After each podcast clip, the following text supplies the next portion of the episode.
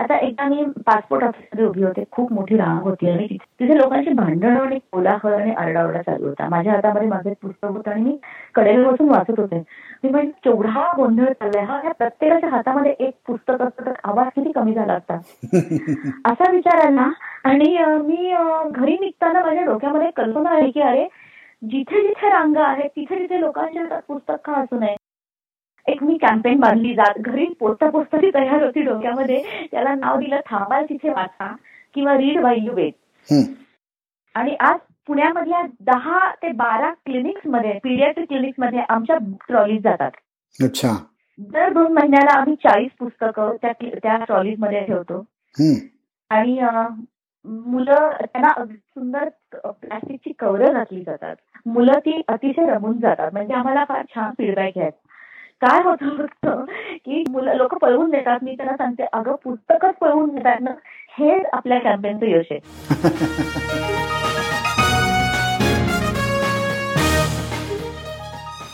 विश्वसंवाद या मराठी पॉडकास्टवर मी मंदार कुलकर्णी तुमचं स्वागत करतो. काही आगळं वेगळं हटके असं काम करणाऱ्या जगभरातल्या मराठी मंडळींशी गप्पांचा हा कार्यक्रम. विश्वसंवाद. नमस्कार. विश्वसंवाद या मराठी पॉडकास्टच्या तेराव्या एपिसोडमध्ये तुमचं स्वागत. आजच्या पाहुण्या आहेत स्वाती राजे. पत्रकार लेखिका बालसाहित्याच्या संशोधक अभ्यासक आणि भाषा फाउंडेशनच्या संस्थापक अशी त्यांची ओळख आहे. बालसाहित्याशी संबंधित आंतरराष्ट्रीय संस्थेच्या त्या सन्माननीय सदस्य आहेत. आज आपण त्यांच्याशी बोलणार आहोत ते भाषा फाउंडेशन या त्यांच्या संस्थेबद्दल जाणून घेण्यासाठी. दोन हजार आठ साली प्रादेशिक भाषांच्या संवर्धनासाठी त्यांनी या संस्थेची स्थापना केली. भाषेच्या जतनाचा सर्वांगीण विचार आणि सखोल संशोधन करून ही संस्था समाजातल्या सगळ्या स्तरांवर वेगवेगळे अतिशय अभिनव असे उपक्रम राबवते. लेखक पत्रकार चित्रकार उद्योजक प्रशासकीय आणि राजनैतिक अधिकारी अशा मातब्बर मंडळींचा भाषा फाउंडेशनच्या विश्वस्त मंडळात समावेश आहे. अतिशय मूलभूत आणि महत्वाचं काम जवळजवळ एक दशकभर करणारी भारतातली ही एकमेव संस्था आहे असं म्हणता येईल. स्वाती राजे यांच्या इतक्या प्रचंड कामाची ओळख करून देणारी त्यांची मुलाखत दोन भागात आम्ही सादर करणार आहोत. आजचा एपिसोड म्हणजे या मुलाखतीचा पहिला भाग आहे. तेव्हा ऐकूयात स्वाती राजे यांच्याशी साधलेला हा संवाद. नमस्कार स्वाती. माझ्या विश्वसंवाद या पॉडकास्टवर येण्याची तयारी दाखवलीस आणि माझ्याशी बोलायला तयार झालीस. त्याबद्दल मनापासून धन्यवाद. आपण बरे गेली बरेच दिवस हा योग जुळवून आणायचा प्रयत्न करतोय आणि आज तो जमून आलाय ह्याचं मला छान वाटतंय. आपण या इंटरव्ह्यूच्या प्रस्तावनेत तुझ्या भाषा फाउंडेशनच्या कामाबद्दल मी थोडंसं बोललेलो आहे. आणि इथे त्याच्याबद्दल थोडंसं मी सांगतो पण मला वाटतं की भाषाबद्दल तू सांगितलंस तर जास्त योग्य ठरेल. तर प्रादेशिक भाषांचं संवर्धन व्हावं म्हणून तू जवळजवळ दहा वर्षांपूर्वी भाषा फाउंडेशन ही संस्था सुरू केली आहेस आणि आता पुढच्या वर्षी त्याला दहा वर्ष पूर्ण होणार आहेत. या दहा वर्षात तुम्ही खूप वेगवेगळं अतिशय इनोव्हेटिव्ह काम केलेले आहेत आपण त्याबद्दल बोलणार आहोत. पण थोडंसं भाषा फाउंडेशनचं सुरुवातीचा उद्देश आणि आत्तापर्यंत झालेलं काम याच्याबद्दल थोडंसं सांगितलंस तर सगळ्यांना ऐकायला आवडेल. ओके. त्याची सुरुवात खर तर भाषा फाउंडेशनची फॉर्मल जी सुरुवात आहे औपचारिक सुरुवात ती कामाला दोन हजार आठ साली आम्ही सुरुवात केली. पण हे फाउंडेशन किंवा हा जो उपक्रम होता हा. माझ्या मनात बरीच वर्ष होता. किंबहुना मी सत्याऐंशी साली सकाळ वृत्तपत्रावर पत्रकार म्हणून कामाला लागले. त्यावेळेपासूनच कदाचित त्याचं बीज माझ्या मनामध्ये रुजलेलं असेल. बरं. मी रविवार सकाळचं काम करत असे रविवार सकाळचे मुख्य संपादक म्हणून काम करत होते आणि त्यावेळेला त्या सत्याऐंशी ते दोन हजार एक ह्या काळामध्ये मी वृत्तपत्रामध्ये काम केलं. त्या काळात असं लक्षात येत होतं की मुळामध्ये साहित्याशी संबंधित जी एक जुनी दमदार पिढी आहे ती अस्तंगत होत चाललेली आहे. लिहिणाऱ्यांची. आणि त्याची जागा नव्या तेवढ्या दमदार ताकदीच्या पिढीने घेतली गेलेली नाहीये. म्हणजे नवं सकस साहित्य तितक्या प्रमाणामध्ये ताकदीने निर्माण होत नाहीये हे लक्षात येत होतं. आणि मग लेखनाचा कमी होणारा कस आणि दर्जा आणि वाचकाची विस्विषित होत जाणारी अभिरुची अशा दोन्ही अ, आम्ही ती आवृत्ती काढत होतो. टीव्ही त्यावेळेला दिवाणखान्यामध्ये चांगलाच प्रस्थापित झालेला होता. सिरियल मालिकांच्या माध्यमातून. आणि त्यानंतर सत्त्याण्णव अठ्ठ्याण्णवच्या सुमाराला प्रायव्हेट चॅनल झाले. त्यामुळे सगळ्या मालिकांचे हृदयद्रावक लोक सगळे स्वयंपाकघरापर्यंत व्हायला लागले. तसं आपण जास्तीत जास्त या माध्यमाला काय म्हणू ऍडिक्ट होत गेलो. नंतर चांगलं लिहिणारे जे हात होते ते हळूहळू या माध्यमाकडेही वळताना दिसत होते. थोडस मीही त्याला त्याच्यापासून अपमान नव्हते कारण सकाळ सोडल्यानंतरच्या त्यामध्ये मीही दोन मालिका लिहित गेले चार एक वर्षामध्ये मीही दोन मालिकांचे समोर लिहिले. परंतु. त्यावेळेला जाणवत होतं की एकंदरीत प्रिंट मीडियाचा जो एक काय म्हणू लश्चर म्हणतो आपण त्याला तर ते थोडं कमी होतंय का? बर. किंवा साहित्याची जी निर्मितीची जी प्रक्रिया आहे ती थोडं मंदावल्यासारखी झालेली आहे का? म्हणजे झालेली आहे ती तेवढ्या सकसपणाने झालेली आहे. का हा एक विचार डोक्यामध्ये सतत होता. वाचक वर्गाचा विचार केला तर असं झालेलं होतं की शहरांमधन शहरांमधनं जो वाचक वर्ग होता तो हळूहळू अक्षराशी अक्षरापासून दुरावत चाललेला आहे का? आम्ही जे मुलांच्या पानामधनं किंवा सुट्टीच्या पानामधनं जे काही उपक्रम राबवायचो गोष्ट अर्धी आमची अर्धी तुमची म्हणजे मुलांकडनं जे आम्ही लिहून घ्यायचो लिखाण. तर त्यावेळी लक्षात असं यायचं की शहरी भागातल्या मुलांकडनं त्याला प्रतिसाद कमी मिळतो आहे आणि खेडेपाड्यातनं मुलं त्याला तेवढा प्रतिसाद देत आहेत. ह्या सगळ्याचं एक लक्ष एक काही एक इम्प्रेशन माझ्या मनावरती क्रिएट होत होतं. दूरचित्रवाणी माध्यमामध्ये सुद्धा मी काम करत होते. नक्षत्रांचे देणं हे एक मोलाची मालिका रिसर्च माझ्याकडे होतं. त्याही वेळेला असं पुन्हा एकदा जाणवलं की पाडगावकर म्हणा श्रीना पेंडसेकर विंदा करंदकर ह्या सगळ्या दिग्गजांनी केवढं प्रचंड मोठं काम करून ठेवलेलं आहे. आणि. आपण पुढची पिढी म्हणून त्याचं उत्तरदायित्व काही आपल्याकडे आहे की नाही? हा सगळा साहित्यिक सांस्कृतिक दस्तऐवज जो आहे तो काळाच्या ओघात विरून जाण्याची खंत त्यावेळेला दाटत होती. आणि हे केवळ एक दोन कार्यक्रम करून भागणार नाही एखाद्या वर्षाचं हे काम नाहीये.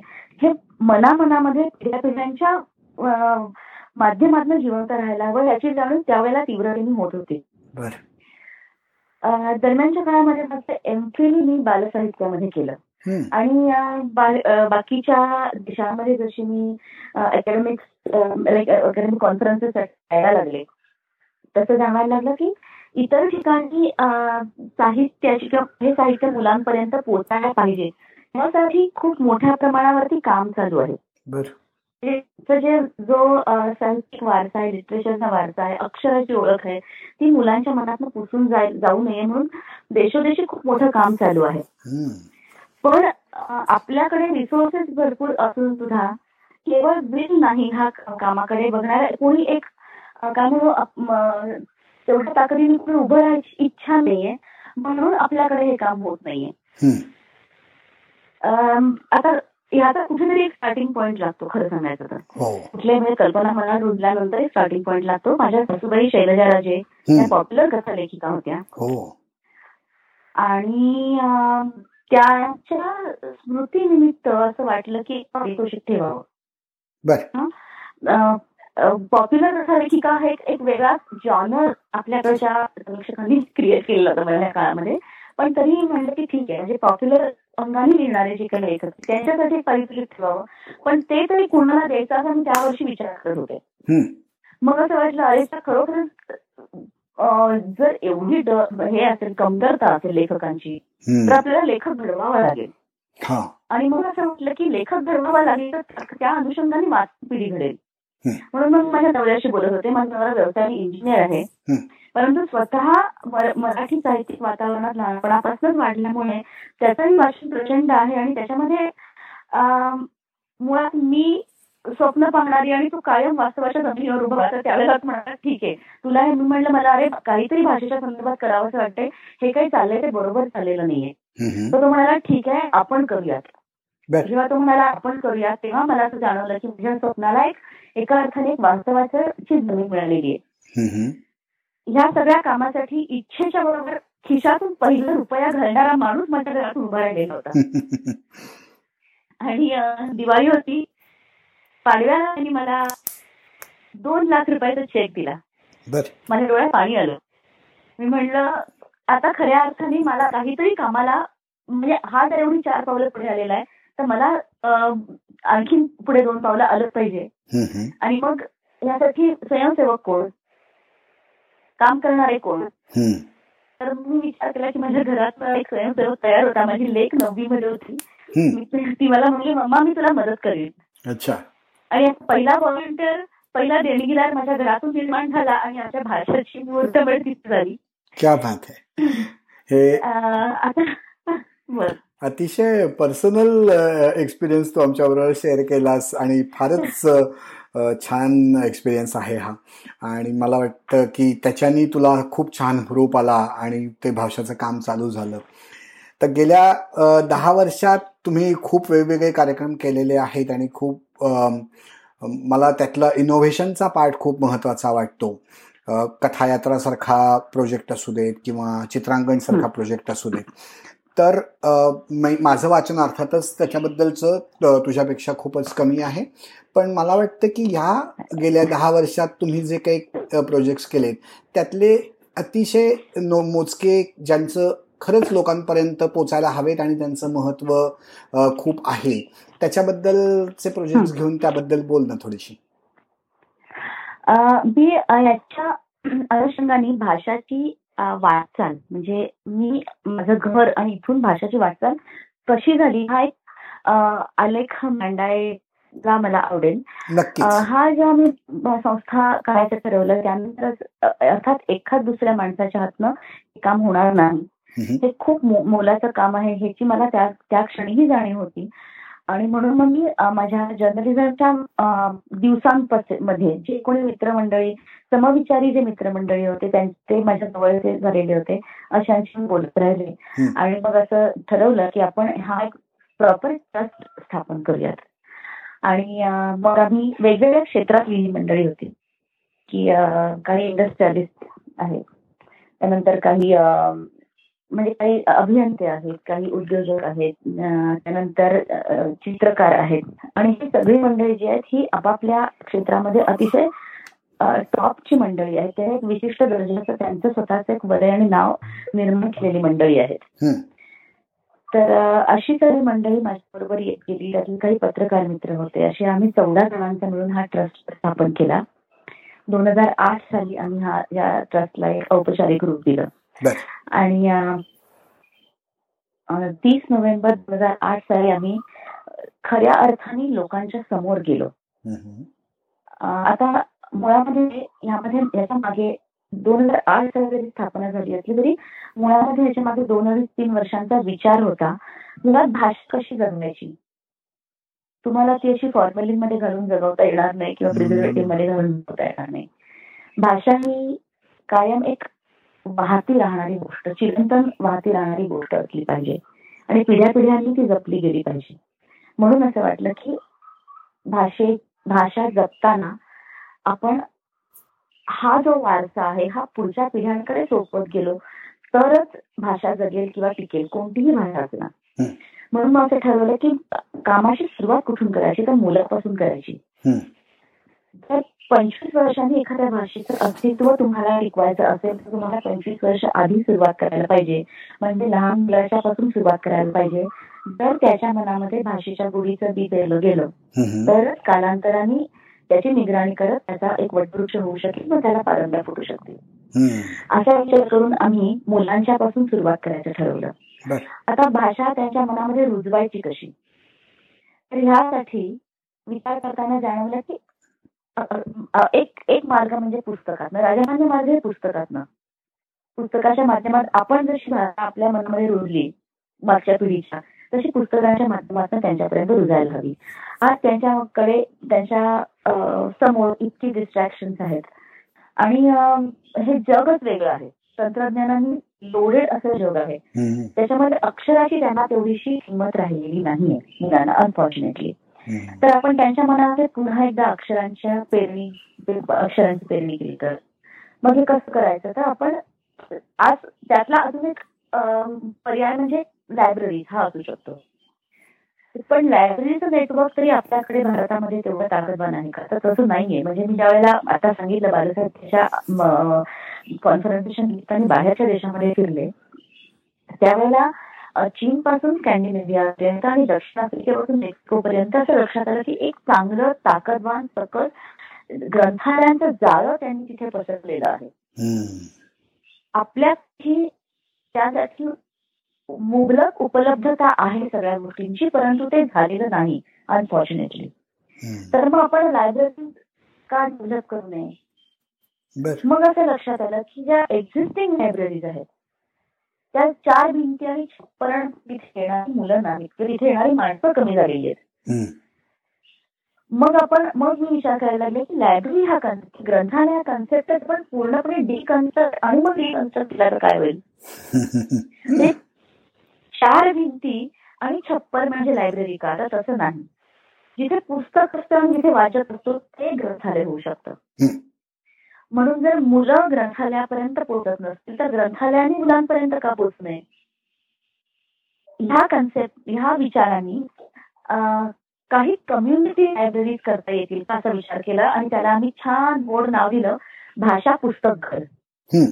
तुमच्या घराजवळचं ग्रंथालय ते पुस्तक घर. मग आम्ही काही सोसायटी मधनं फिरलो. आणि त्या सोसायटीमध्ये आठवड्यातून एक दिवस दोन तास आम्ही रिक्वेस्ट करत राहिलो लोकांना की तू तुमची मुलं बाहेर पाठवा. शनिवारच्या दिवशी दोन तास मुलांना तुम्ही काढून बाहेर पाठवा. आमची लायब्ररी आम्ही आम्ही पुस्तकं तिथे घेऊन जाऊ. आणि तिथे मुलांना बसून वाचायला लावू. तर ही सुरुवात मी ऍक्च्युली आमच्या घराच्या पार्किंग लॉटपासून केली. पुस्तकं घेऊन खाली जायची. लायब्ररी दोन खांबांच्या टोकाना नायलॉनची डोळ बांधायची. त्यांना वॉशलाईन सारखी चिमट्याने पुस्तकं अडकवायची मुलांच्या आय लेवलला काही सत्तरऐंशी कलम मुलांना बसवायचं आणि ती झाली आमची लायब्ररी आणि आता कसं व्हायचं बस मुलं वाचा म्हणून वाचायची नाहीत. कारण त्यांच्या अक्षराशी मित्र पूर्ण तुटलेलं आहे खरं सांगायचं तर. मग पानं उलटायची आणि झालं माझं पुस्तक वाचून. मला आश्चर्य वाटायचं की अरे ह्याला म्हणजे पाच मिनिटांमध्ये तुझं चाळून तरी होतं का पुस्तक? मग असं लक्षात आलं की ह्या मुलांची बैठक गेलेली आहे. मग बैठक घडवण्यासाठी काय करता येईल? तर त्यांना पहिला जो तास असतो त्याच्यामध्ये आम्ही त्यांना दर पंधरा मिनिटाला त्यांचा जराशी म्हणजे अटेन्शन स्पॅन एक तर कमी झाला असल्यामुळे पंधराव्या मिनिटाला चुळबुळ करायला लागायची की आम्ही पंधरा मिनिटांनी काहीतरी नवीन त्यांना द्यायचं. असा एक विचार करून द्यायला आणि मग हळूहळू हळूहळू ही कल्पना इव्हॉल्व्ह होत आमचा भाषा पुस्तकघराचा अभ्यासक्रम सुरू केला म्हणजे दर पंधरा मिनिटांनी मुलांना काहीतरी नवीन साहित्य विषयक गंमत द्यायची. मग आज ते मुलांना अतिशय आवडले. ही काही सहा मुले नंतर मग संख्या वाढली. आणि मग हळूहळू हा अभ्यासक्रम जो तो आम्ही स्टँडर्डाईज करत गेलो. अच्छा. आज आमच्याकडे आता तीन वर्षांचा भाषेचा अभ्यासक्रम तयार आहे. कसं होतं की त्या आठवड्याची गोष्ट असेल त्या महिन्याचं गाणं असेल काही भाषिक खेळ आम्ही डिझाईन केलेले स्पेशली त्यासाठी. मुलांच्या पब्लिक स्पीकिंगच्या अनुषंगाने आम्ही त्यांच्याकडे त्यांना बोलतो करतो. म्हणजे एका अर्थाने संपूर्णपणे साहित्याकडे बघण्याचा त्यांचा दृष्टिकोन तयार करण्याचं काम ह्या पुस्तक घरामध्ये चालतं. पहिला तास असतो तो आम्ही पहिला तास त्यांना ह्या ह्या ऍक्टिव्हिटी देतो पंधरा पंधरा मिनिटाच्या आणि पुढचा एक तास असतो त्यांना पुस्तकं वाचायला देतो म्हणजे अक्षरांची खेळायला देतो. आणि ह्यात मी अनेक अनेक त्याच्यामध्ये एक्सपेरिमेंट केलेले आहेत. म्हणजे अगदी की आता समजा हेलन केलरची जयंती असेल तर त्या दिवशी त्यांना हेलन केलर पोचली पाहिजे. आणि किंबहुना जर अगली रकलिंग सांगितली हॅन्स अँडरसनची तर त्यांना एका आठवड्यामध्ये जर आम्ही अगदी डकलिंग सांगितली पूर्ण परत बाळाची गोष्ट सांगितली तर पुढच्या आठवड्यामध्ये त्यांना माझ्याकडे मी जन्मगावी गेले होते ओडेन्सला तर ओडेन्सच्या घराचं त्यांना मला काही प्रेझेंटेशन दाखवता आलं पाहिजे. पुढच्या आठवड्यात मला त्यांना एका तळ्यात होती बके तुले तुले त्यांना सांगता आलं पाहिजे. हे माध्यमांतर कसं होतं? अच्छा. आणि त्याच्या पुढच्या आठवड्यामध्ये ह्या मुलांच्याकडनं अगदी रात्रीवरती ग्रुप बदल बाळावरती एक स्किट का बसवून घेऊ नये? म्हणजे भाषेची संपूर्णपणे ओळख मुलांना या माध्यमातून घडवता आली पाहिजे. अशा रीतीने आम्ही हा अभ्यासक्रम बांधला. त्याच्यामध्ये भारतीय बालसाहित्याचा विचार केला. आपल्या लहानपणी आपण ज्या कथा कविता वाचल्या किंवा ऐकल्या त्यांचा विचार केला. हे भाषिक गेम खेळ जे आहेत ते एकमेकांच्या मध्ये इंटरॅक्शनच्या माध्यमातून खेळता येतील याचा विचार केला. जागतिक बालसाहित्याची आम्ही त्यांना तोंड ओळख करून दिली. आणि त्याच्याबरोबर मुलांना स्वतःचा विचार करायला लावलं. आज काय होत आहे म्हणजे मी सांगते की मुलं विचार परक्या भाषेमध्ये करायला लागली आहेत. भाषा खरं केव्हा करते जेव्हा तुम्ही विचार परक्या भाषेत करायला लागतं त्यावेळेला. त्यामुळे हा जो विचार आहे हा कुठेतरी तुमच्या पाळमुळाशी जी भाषा रुजलेली आहे तिथे तुम्हाला तुम्हाला बांधून ठेवता आलं पाहिजे. ह्या अनुषंगाने आम्ही त्यांना ह्या आमच्या पुस्तकांमधनं विचार करायला शिकवलं. महिला दिवस आहे. तिथे त्यांना त्यांच्या आईबद्दल बोलायला सांगितलं. आणि अक्षरशः एक एक मुलांनी जी काही आईची द्रावक कहाणी सांगितली खूप डोळ्यात पाणी झालं खरं सांगते. तर एका अर्थाने हे कसं होतंय की हे सामाजिक उन्नयनाचं काम आहे एका अर्थाने साहित्यिक उन्नयनाचं काम आहे. आणि संपूर्ण एक एस्थेटिक्स डेव्हलप करण्याचं काम आहे. या अनुषंगाने मी या पुस्तकांच्याकडे बघते. आज आमच्याकडे आम्ही आठ स्लम सेंटर मधनं ही पुस्तकं चालवतो. सत्तर ते एकशे तीस मुलं प्रत्येक सेंटरमध्ये दर आठवड्याला या आमच्या लायब्ररीचा लाभ घेतात. ही एक ऍक्टिव्हिटी मग अशी म्हटलं तसं एक साधं लायब्ररी पुढे न्यायची किंवा लायब्ररी ला पुनरुज्जित करायचं लायब्ररी या कल्पनेला त्याच्यात किती तुम्ही इनोव्हेशन आणलंय ते खरंच थक्क करून टाकणार आहे.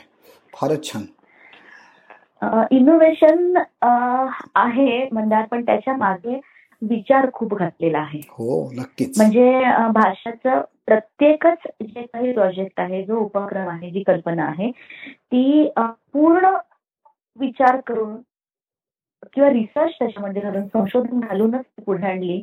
त्यामुळे त्याची सस्टेनेबिलिटी वाढली. सस्टेनेबिलिटी वाढली आणि रेप्लिकेबिलिटी वाढली. मुळामध्ये भाषा पुस्तक घर आमचं रूटचं आहे.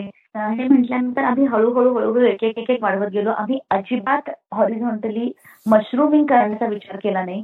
ते शेवटपर्यंत शेवटच्या म्हणजे काय म्हणू ते तंतुमय मुळांसारखं ते नकोच होतं काम आम्हाला.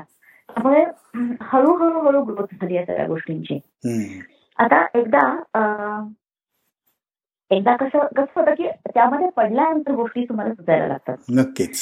आता एकदा मी पासपोर्ट ऑफिसमध्ये उभी होते खूप मोठी रांग होती आणि तिथे लोकांची भांडण आणि कोलाहल आणि आरडाओरडा चालू होता. माझ्या हातामध्ये माझे पुस्तक होतं आणि मी कडेला बसून वाचत होते. मी म्हणजे केवढा गोंधळ चाललाय हा ह्या प्रत्येकाच्या हातामध्ये एक पुस्तक असतं तर आवाज किती कमी झाला असता. असा विचार आला आणि मी घरी निघताना माझ्या डोक्यामध्ये कल्पना आली की अरे जिथे जिथे रांगा आहेत तिथे तिथे लोकांच्या हातात पुस्तक का असू नये मग असं वाटलं की अरे हा आपल्याकडे तिथे सगळ्याच ठिकाणी रांगा असतात. हो. मग असा एक अनबेरेबल वेट कुठे असतो बरं? तर एक तर डॉक्टरांच्या क्लिनिकमध्ये असतो. आणि त्यातनंही पीडियाट्रिक क्लिनिकमध्ये तर अतिशय गोंधळ असतो. म्हणजे मुलं किरकिरी आणि आया वैतागलेल्या मग अशा ठिकाणी आपण पुस्तकं का ठेवू नये? म्हणून आम्ही एक मी कॅम्पेन बांधली जात. घरी पोचता पोचता ती तयार होती डोक्यामध्ये. त्याला नाव दिलं थांबाल तिथे वाचा किंवा रीड वाय यू वेट आणि आम्ही काही डॉक्टरांना कॉन्टॅक्ट केलं. आणि आज पुण्यामधल्या दहा ते बारा क्लिनिक्समध्ये पीडियाट्रिक क्लिनिक्समध्ये आमच्या बुक ट्रॉलीज जातात. अच्छा. दर दोन महिन्याला आम्ही चाळीस पुस्तकं त्या त्या ट्रॉलीजमध्ये ठेवतो. आणि मुलं त्यांना सुंदर प्लास्टिकची कव्हर घातली जातात. आम्ही त्यांना तिथल्या लोकांना मी सांगतो की तुम्ही ते व्यवस्थित करत जा हँडल नीट करत जा. मुलं ती अतिशय रमून जातात. म्हणजे आम्हाला फार छान फीडबॅक आहे काय होतं फक्त की ही पुस्तकं कित्येकदा तिथे ट्रॉलीवर ठेवली जात नाहीत. त्याच्यामधली दोन पानं दोन पानं किंवा दोन नुसतं कव्हरच राहू शकतो. माझ्या ऑफिस मधल्या मुली म्हणतात की मॅडम अहो काय आपण एवढं करतोय. परंतु हे मुलं लोक पळवून देतात मी त्यांना सांगते अगं पुस्तकच पळवून देतात ना हेच आपल्या कॅम्पेनचं यश आहे. वा अगदी वेगळा विचार आहे. या सगळ्याकडे थोडासा एक वेगळ्या दृष्टीने बघायला पाहिजे असं वाटतं या चळवळीकडे. म्हणून ही ग्रासरूट लेवलपासून आम्ही सुरुवात केली की अक्षर ओळख मुलाच्या मनामध्ये रुजली पाहिजे. त्याच्याच बरोबर आणखी बाकीच्या असं लक्षात यायला लागलं की शाळांमधनं जे काही आज काय म्हणून भाषेचं बी पेरलं जातं किंवा जात नाही. तर त्याच्यावर थोडस काम करायला हवं आहे म्हणून आम्ही टीचर्स ट्रेनिंग प्रोग्राम्स काही डिझाईन केले. कारण कसं झालेलं होतं की मधल्या काळामध्ये सायन्स आणि मॅथ हीच काय तुम्हाला तारणारी शक्ती आहे. याचा एक एक समज निर्माण झाल्यामुळे पालकांचा तसा समज झालेला होता. एका अर्थाने शाळांमध्ये ते दिलं जायचं.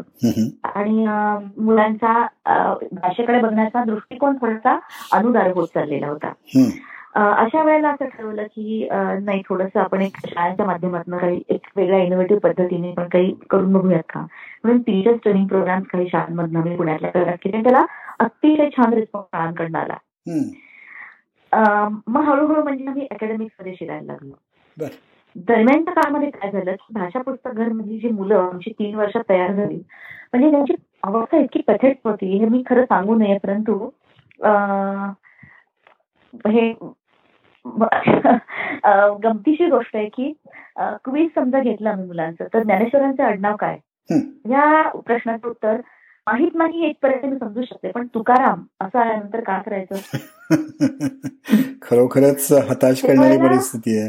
हो म्हणजे मला असं वाटलं की चुकीचं ऐकते अरे तू काय ते सॅसन फ्लॅगमध्ये ते का म्हणत ज्ञानदेव तुकाराम म्हणून मला वाटलं की त्यांचं आडनाव तुकाराम असेल. माय गॉड ओके ह्या अवस्थेत मुलं चाललेली होती. पुणे आपण म्हणजे पुण्यामध्ये बेस्ट आहे तू तुला माहितीच आहे आपण कल्चरल कॅपिटल मानतो.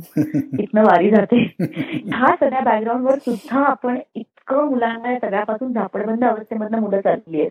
त्याचा इतका त्रास होतो. रस म्हणजे काय त्याला माहीत नाही. उसाचा रस सांगतात. रसांची नावं सांगा म्हणल्यावर उसाचा रस सांगतात. इतकं म्हणजे इतकं त्रासदायक वाटायला लागलंय. ह्या पहिल्या पुस्तकामध्ये ज्या काही आम्हाला ह्या सगळ्या गोष्टी दिसायला लागल्या तर त्यानंतर असं वाटलं की नाही आता तीन वर्षामध्ये त्यांना आम्ही थोडं इव्हॉल्व करत करत करत करत बिंदांच्या कविता म्हणा शांतारांच्या कविता म्हणा पाळगावकरांची गाणी म्हणा असं करत करत त्यांना आणलं. आणि असं वाटलं ह्या मुलांना आता काहीतरी एक ना बक्षीस दिलं पाहिजे. म्हणून मी एक कार्यक्रम मानला मी आता नक्षत्रांचा तुला उल्लेख केला होता माझ्याकडे होतं. तर तशा पद्धतीचा एक सांगीतिक कार्यक्रम आपण मुलांसाठी का करू नये? असं वाटलं म्हणून जंतरलेली मंतर गाणी असा एक कार्यक्रम मीच लिहिला आणि म्हणजे मीच रिसर्च करून बांधला even multilingual song and dance and drama programme काय? हो आणि ह्याच्यामध्ये विद्या करंदीकरांपासून कुसुमाग्रजांपर्यंत वाया सफदर हातमी सुकुमार राय आणि गुलजार सगळ्यांची गाणी त्याच्यामध्ये एकत्रित केली. अगदी भारत आंबेंच्या तुझ्या वेळा माझ्या वेळापासून गोष्टी गाणी त्याच्यामध्ये घेतली आणि एका गोष्टीमध्ये सगळं गुंफत हा अडीच तासांचा कार्यक्रम आम्ही बांधला. माझ्या भाषा पुस्तकांमधली तेहतीस मुलं त्याच्यामध्ये सहभागी झालेली होती. आणि लेडल कॅम्प मधली जी सेमी फायनलिस्ट होती केतकी माटेगावकर वगैरे मंडळी ती मुलं गायला होती. त्या संपूर्ण मुलांनी केलेला कार्यक्रम होता. वादक फक्त मोठे होते. आणि हा अडीच तासांचा अप्रतिम कार्यक्रम आम्ही महाराष्ट्रात गावोगावी नेला. कोल्हापूर म्हणा नाशिक म्हणा पिंपरी चिंचवड काही काही नंतर आम्हाला मुंजीची बोलवणी यायला लागली. आणि अक्षरशः पॅक्ड हाऊसेस म्हणजे तुडुंब भरलेल्या प्रेक्षागृहांमधनं कार्यक्रम होत असे. म्हणजे ह्यामध्ये मुलांच्या बरोबर मोठ्यांनाही तितकाच आनंद मिळाला खरं सांगायचं आणि मग असं जाणवलं की अरे ही खरंच आपली चळवळ नुसते आहे. म्हणजे लोकांना हे हवं आहे. तोपर्यंत कसं होत होतं की आपण देतो आहोत. पण त्याचं खरंच खरंच ते कितपत रुजतंय लोकांच्या पर्यंत किती पोहोचतंय याचा अंदाज आम्हाला येत नव्हता. तरी पॅरामीटर्स आम्हाला कळत नव्हती काय लावावं फुटपट्टे लोकांना काय काय हवंय. पण हा कार्यक्रम ही आमची खूप चांगली लिटमस टेस्ट ठरला. आणि मग भाषाला जो ग्रुप आला त्यानंतर आम्ही पुढचे कार्यक्रम आखायला लागलो. व्हेरी गुड खूप म्हणजे एक्साइटिंग जर्नी आहे हा सगळा. अर्थातच या सगळ्या गोष्टी काही सहजपणाने झाल्या नसणार आणि त्याच्यात बरीच वेगवेगळी चॅलेंजेस आली असणार याची मला खात्री आहे. तर त्याच्याबद्दल थोडंसं सांगशील का? की काय प्रकारचे तुम्हाला अडचणी आल्या? तुम्ही त्या कशा सोडवल्यात?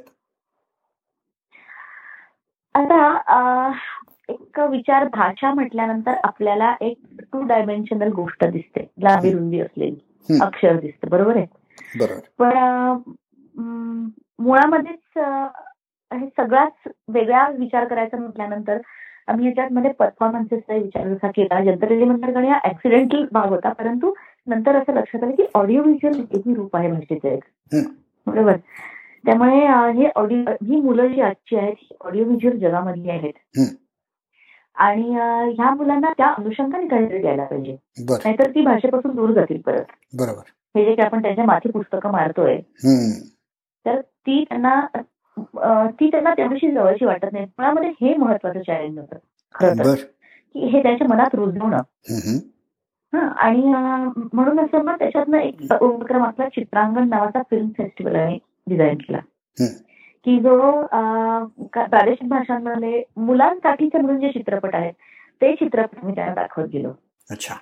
म्हणजे अगदी चरणदास चोर सारखा साडेतीन तासांचा दीर्घ लांबीचा चित्रपट जो ब्लॅक अँड व्हाईट आहे मला खूप धाकधूक होती की हा मुलांना कुठपर्यंत चालेल. पण दोन दिवसांच्या चित्रपट महोत्सवानंतर मुलांनी आम्हाला चरणदास चोर आवडला असं सांगितलं तेव्हा म्हटलं अरे आपण अजूनही म्हणजे ती ज्योत तेवती आहे. खरं सांगायचं तर. तर अशी हळूहळू एक एक एक एक उपक्रम आम्ही वाढवत गेलो.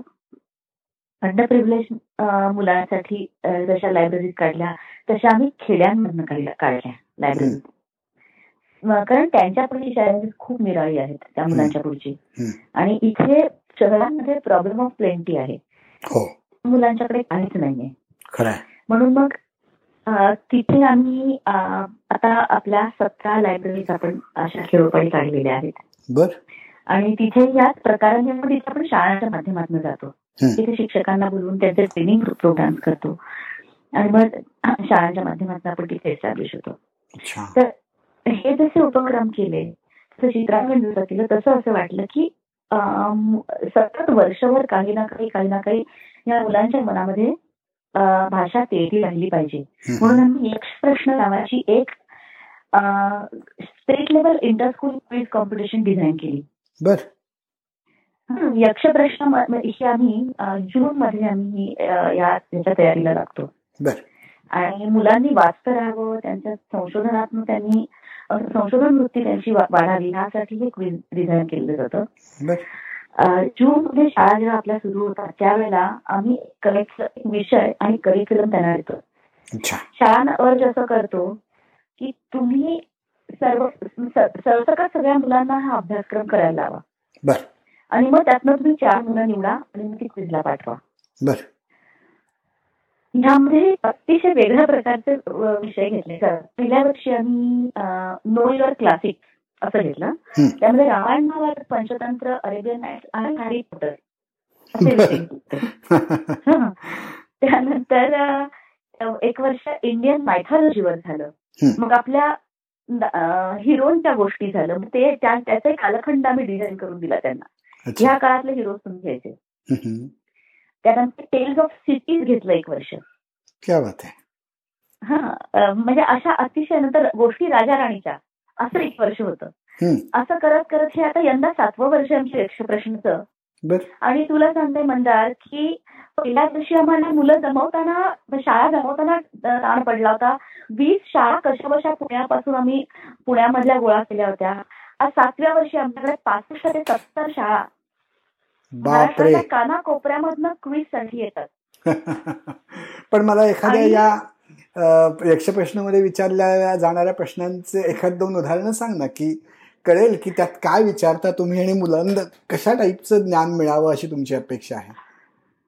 हा आता हे जे क्विज आहे हे आम्ही नॉर्मल जे नॉर्मल क्विज सारखे क्विज नक्की नाही. बर.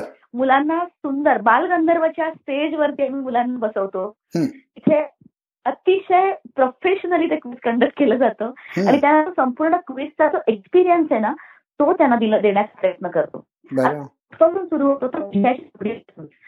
ही जी विषयाची निवड असते ना मनात, ही आम्ही महाराष्ट्रातल्या एका अतिशय मोठ्या क्विज मेकिंग कंपनीसाठी अंमल करायला देतो डिझायनिंग आणि तीही माणसं अतिशय हौसेने करतात बरं का. ही कॉर्पोरेट क्विज करणारी मंडळी आहेत. पण ते जाहीररित्या सांगतात की यक्षप्रश्न हे आमचं सर्वात लाडकं अपत्य आहे. क्या बात आहे तर त्यांना सहा महिने माझे इनपुट देते मी. आणि ऑडिओ व्हिज्युअल राऊंडपासून ही क्विजेस आम्ही घेतो. प्रत्येक मुलाला स्टेजवर यायला संधी असते. मागे स्क्रीन असतो. ती पोरं स्टेजवर बसतात त्यांना प्रश्न उदाहरणार्थ आता पंचतंत्राच्या संदर्भातलं जे क्विज होतं तिथे आम्ही स्क्रीनवरती एक चित्र दाखवलं. माकड आणि पाचर. बर. ही गोष्ट आहे ना? हो. तर ही गोष्ट ह्या गोष्टीचं तात्पर्य काय? अच्छा. म्हणजे त्यांना तिथे विचार करायला उद्युक्त करणारं हे क्विज असतं. हं, म्हणजे ही गोष्ट आयडेंटिफाय करा ही कशातली आहे शोधा आणि मग त्याच्यामधनं तुम्हाला तुम्ही काय बोध घेतलात? म्हणजे जे मूल खरोखरीच अभ्यास केलेलं असतं तेच मूल ह्याच्यामध्ये यशस्वी होतं. हो अच्छा. म्हणजे संतांच्या मध्ये सुद्धा आम्ही ह्याच्यामध्ये गोपाला गोपाला देवकीनंदन गोपाला संत नाही हिरोजमध्ये हं, गोपाला देवकीनंदन गोपाला हे कोणाचं आवडतं भजन आहे? हं. त्यांना गाडगी महाराज माहितीच पाहिजे. हो त्याशिवाय कळणारच नाही. त्याशिवाय कळणारच नाही. म्हणजे आम्ही काही टेप्स ऐकवतो की हे हे काय आहे? बर. हा कोणाचा आवाज असेल बरं? अच्छा. अ, किंवा स्क्रीनवरती एक हे दाखवलं चित्र दाखवलं आणि त्याच्यामध्ये ही ऐतिहासिक वास्तू कोणती? वेगवेगळ्या पद्धतीने मुलांना वाचतं आणि म्हणजे विचारांना प्रवृत्त करणारं एक असतं. आणि मुलं अतिशय तयारीने उतरतात. म्हणजे तुला सांगते की आज शहरी मुलांच्या बरोबरीने ग्रामीण मुलं काय परफॉर्म करतात तुला सांगते. मागच्या वर्षी इचलकरंजी हायस्कूलनी बक्षीस मिळवलं. अरे वा. आणि आमच्याकडे पंढरपूरच्या अजनसोंड नावाच्या एका छोट्याशा खेड्यामधनं गेली सहाही वर्ष येणारी शाळा आहे. किंवा किंवा कोल्हापूरच्या अब्दुल लाट अशा एका गावामधनं येणारी चार पाच वर्ष मुलं आहेत. बापरे! आता या व्याप्ती इतकी वाढत चाललेली आहे किंवा त्याचं काय म्हणू त्याचं उपयुक्तता लोकांना इतकी पटत चाललेली आहे की अजून आम्ही नॉर्मली चार मुलांची आणि दोन शिक्षकांची राहण्याची सोय करतो. त्यात आम्ही इन्सिस्ट करतो की त्यात दोन मुली असायला हव्यात. प्रत्येक शाळेतनं. की मुलींना नाहीतर बाहेर पाठवायला नाकू शकतात ना लोक. हो. तर यंदा आमच्याकडे मालवण म्हणून शाळा आली होती पण ती पोरं आली होती. पण ह्या अजनफोन मधली जे यावेळेला सहा मुलं आली. तर आम्ही विचार केला की सहा मुलं का बरं आली असेल असतील? तर शिक्षक म्हणाले की तुमचा एज ग्रुप जो आहे तो आठवी नंतर तुम्ही घेत नाही. आमच्या मुलांना आमच्या नवीन दोन मुलं तयार करण्याच्या उद्देशाने आम्ही त्यांना दाखवायला आणलेलं यंदा. अरे वा. त्यामुळे अ, ह्याची खूप चांगल्या प्रकारे आम्हाला मिळत आहेत रिझल्ट मिळत आहेत तर चॅलेंजेस जी आहेत नाही की खेडोपाड्यापर्यंत पोहोचणं मुलामध्ये. तर त्या ती चॅलेंजेस आम्ही अशा फिजिकल माध्यमातून ओव्हरकम करतो की त्यांना मेन स्ट्रीममध्ये आणणं. आणि मुळामध्ये ह्या प्रकारच्या ऍक्टिव्हिटीचा उपयोग काय होतो मी सांगते की दिल्ली पब्लिक स्कूल किंवा सेंट व्हिन्सेंट किंवा ह्या ज्या सगळ्या मोठ्या शाळा आहेत या मोठ्या शाळांच्या मुलांच्या बरोबरीने खेड्यापाड्यातल्या ज्यांनी कधी दोन मजली इमारती पाहिलेल्या नाहीयेत असे जे मुलं येऊन शेजारी त्यांच्या बरोबरीने जेव्हा ते टफ फाईट देतात.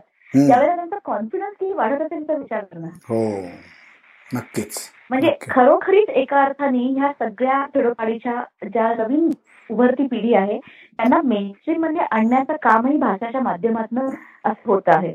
तर प्रत्येक विषयात म्हणजे प्रत्येक गोष्टीतलं चॅलेंज वेगळं आहे आव्हान वेगळं आहे पण त्याला ओव्हरकम करण्याचे पॉझिटिव्ह मार्ग आम्ही शोधत गेलो. हं.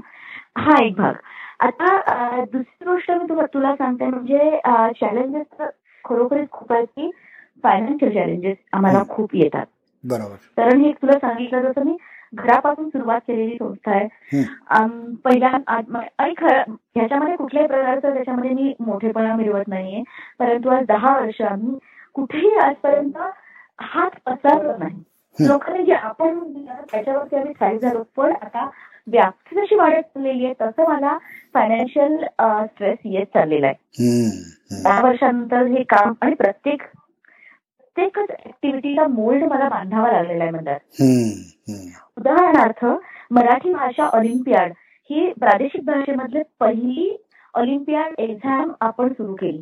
भारतातलं प्रादेशिक भाषेमधलं पहिलं ऑलिम्पियाड आपण सुरू केलं दोन हजार पंधरा मध्ये क्या बात है. ही एका अतिशय इनोव्हेटिव्ह पद्धतीने मुलांसाठी घेतली जाणारी स्पर्धा आहे. वर्षांनी पाचशे मुलं त्याला बसवली. म्हणलं let is not be very ambitious कसं चाललंय बघू. कारण असं होतं की एका अर्थाने सायन्स ऑलिम्पियाड किंवा मॅथ्स ऑलिम्पियाड बांधणं जी ना एका अर्थाने सोपी गोष्ट आहे कारण दोन आणि दोन प्रत्येक ठिकाणी चारच येणार नाही. म्हणजे इथे काय किंवा जालना काय किंवा जलंधर काय हो. किंवा हायड्रोजन आणि ऑक्सिजन हे पाणीच येतं प्रत्येक ठिकाणी. हो. भाषेचा तुम्ही कसा लसावी काढणार कशा प्रकार प्रकाराने बांधणार तुम्ही हम्म. भाषेचं ऑलिम्पियाड. प्रत्येक म्हणजे शहरामधलं टेक्स्चर वेगळं आहे. शहरात दर बारा महिन्यावर तुमचं टेक्स्चर बदलत गेलेलं आहे आज तर आणखीनच मोठं कडबोळ झालेलं आहे भाषेचं. अशा वेळेला तुम्ही कसं ते बांधणार? पण तरी काय केलं? त्याच्यामध्ये आम्ही अडीच वर्ष रिसर्च घातला. शहरी. शहरी म्हणजे रोड सारख्या निम शहरी भागांमधले ती भागांमधले टीचर्स त्यातही काही सीबीएसईचे काही एस एस बोर्डातले असे टीचर्स आणि ग्रामीण भागातले टीचर्स म्हणजे पन्हाळा वगैरे अशा ठिकाणचे. अशांचं सतत ब्रेनस्टॉर्म करून आणि मग हे इव्हेंट झाल्यानंतर आम्ही म्हणजे साधारण अडीच वर्षांच्या या सगळ्या काय म्हणू रिसर्च नंतर आम्ही पाचशे मुलांना पहिल्यांदा बसवून पाहिलं ऑलिम्पियाडला. चौथीच्या मुलांना आम्ही त्याला बसवून पाहिलं. अतिशय छान रिस्पॉन्स आला पालकांचा. इंग्लिश मिडियमची मुलं अतिशय हौसेली इथं बसली पालकही हौसेली त्याच्यामध्ये सहभागी झाले. म्हणून नेक्स्ट इयर आमचा ग्रुप वाढून आम्ही सातवी जोडली त्याला. आणि केवळ दोन जिल्ह्यांमधनं पंधराशे मुलं त्यासाठी बसली. बर. आता आता यंदा त्याची व्याप्ती अजून वाढत आहे. काही गोष्टी पाईपलाईन मध्ये मी त्याला तुला ह्या क्षणी सांगू शकत नाही. अजून एखाद्या महिन्यामध्ये त्याचा मला एक अंदाज येईल. अरे वा. ते तुझ्या इतके वर्षांनी केलेल्या कष्टाच्या कामाची ती एक चांगली पावती असेल. स्वाती हा जो आपला प्रवास आपण ऐकतो आहोत त्याच्याबद्दलच वाटचालीबद्दलची तू इतकी चांगली माहिती सांगतेस. मला वाटतं की ही मुलाखत आपण दोन भागात करूयात. आत्ता हा पहिला भाग इथे आपण थांबवू आणि पुढच्या भागात आपल्या या गप्पा पुढे चालू करूयात.